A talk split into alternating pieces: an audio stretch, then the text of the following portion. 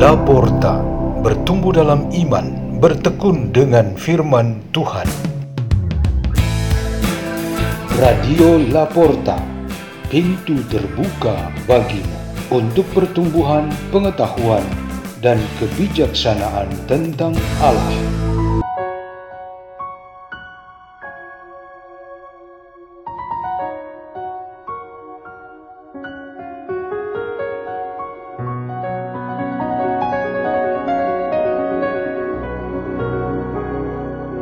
Bacaan dan Renungan Sabda Tuhan Hari Kamis Pekan ke-17 Masa Biasa 3 Agustus 2023 Dibawakan oleh Wilson Ang dari Paroki Kristus Raja Andalas Makassar, Keuskupan Agung Makassar, Indonesia.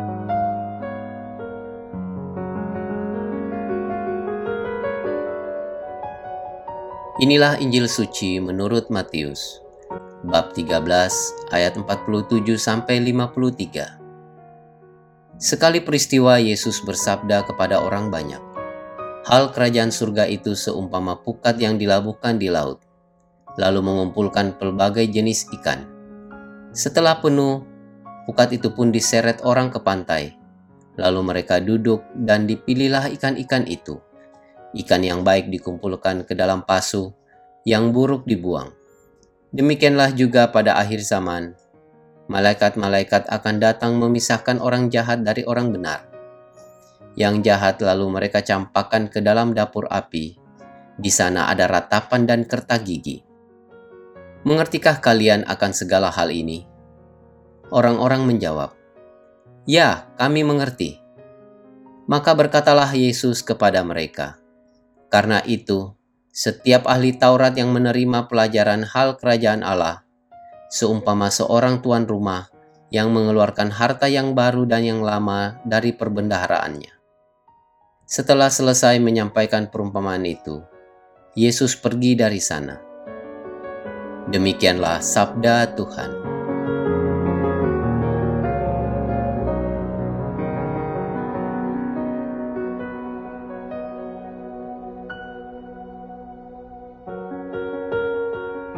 Tema renungan kita pada hari ini ialah Tuhan yang menentukan di akhir.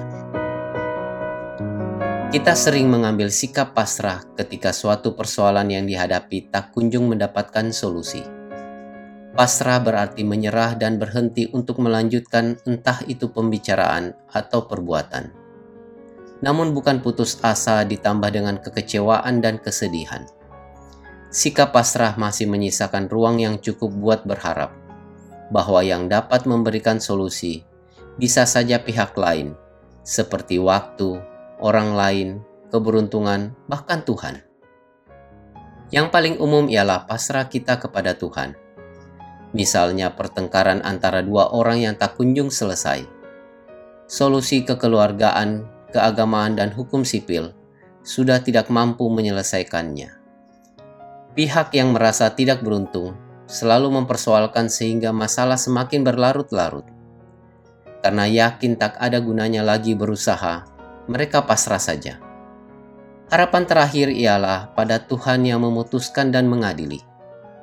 Pengadilannya nanti setelah kematian, di mana setiap orang akan diadili menurut perilaku dalam kehidupannya di dunia. Contoh ini menggambarkan bagaimana Tuhan yang menentukan di akhir perjalanan atau persisnya persoalan-persoalan yang kita hadapi. Yesus memberikan kita perumpamaan yang pas untuk ini, yaitu bahwa pada akhirnya pengadilan di surga itu akan memutuskan siapa yang benar dan siapa yang salah. Tuhan punya strategi yang begitu bijaksana. Ia tidak memberikan keputusan besar dan akhir ketika masih ada waktu buat manusia berproses dan bertumbuh. Tuhan mempunyai kesabaran dan toleransi untuk memberikan kesempatan yang cukup supaya manusia yang terlanjur jelek dan berdosa dapat berubah menjadi baik sebelum menghadapi pengadilan terakhir. Strategi ini tentu saja berbanding terbalik dengan cara kita manusia yang ingin menikmati siapa yang menang dan siapa yang kalah di dunia. Seakan-akan sukacita kemenangan yang dicapai sudah final atau kesedihan karena kalah sudah selesai. Padahal itu hanyalah sepotong-sepotong persoalan, satu berganti dengan yang lain, dan tidak bisa dikatakan final. Standar pengadilan kita memang hanya untuk memenuhi tuntutan hidup di dunia ini Sedangkan pengadilan yang jauh lebih tinggi dan final ialah standarnya Tuhan. Karena itu penentuan dari Tuhan adalah akhir dan menentukan keselamatan atau hukuman abadi. Seperti Musa dan umat Israel yang dibimbing oleh kuasa Allah selama pengembaraannya di padang gurun. Kita juga dibimbing dalam syarah kita di dunia ini sampai akhirnya kita mencapai pengadilan terakhir kita hanya punya pilihan untuk percaya dan menerima pengadilan itu. Sebab takut bahkan menolaknya berarti kita menolak Tuhan sendiri. Marilah kita berdoa. Dalam nama Bapa dan Putra dan Roh Kudus. Amin. Ya Tuhan Yesus Kristus, pengajaranmu mengingatkan kami untuk menyongsong pengadilan terakhir bagi kami masing-masing.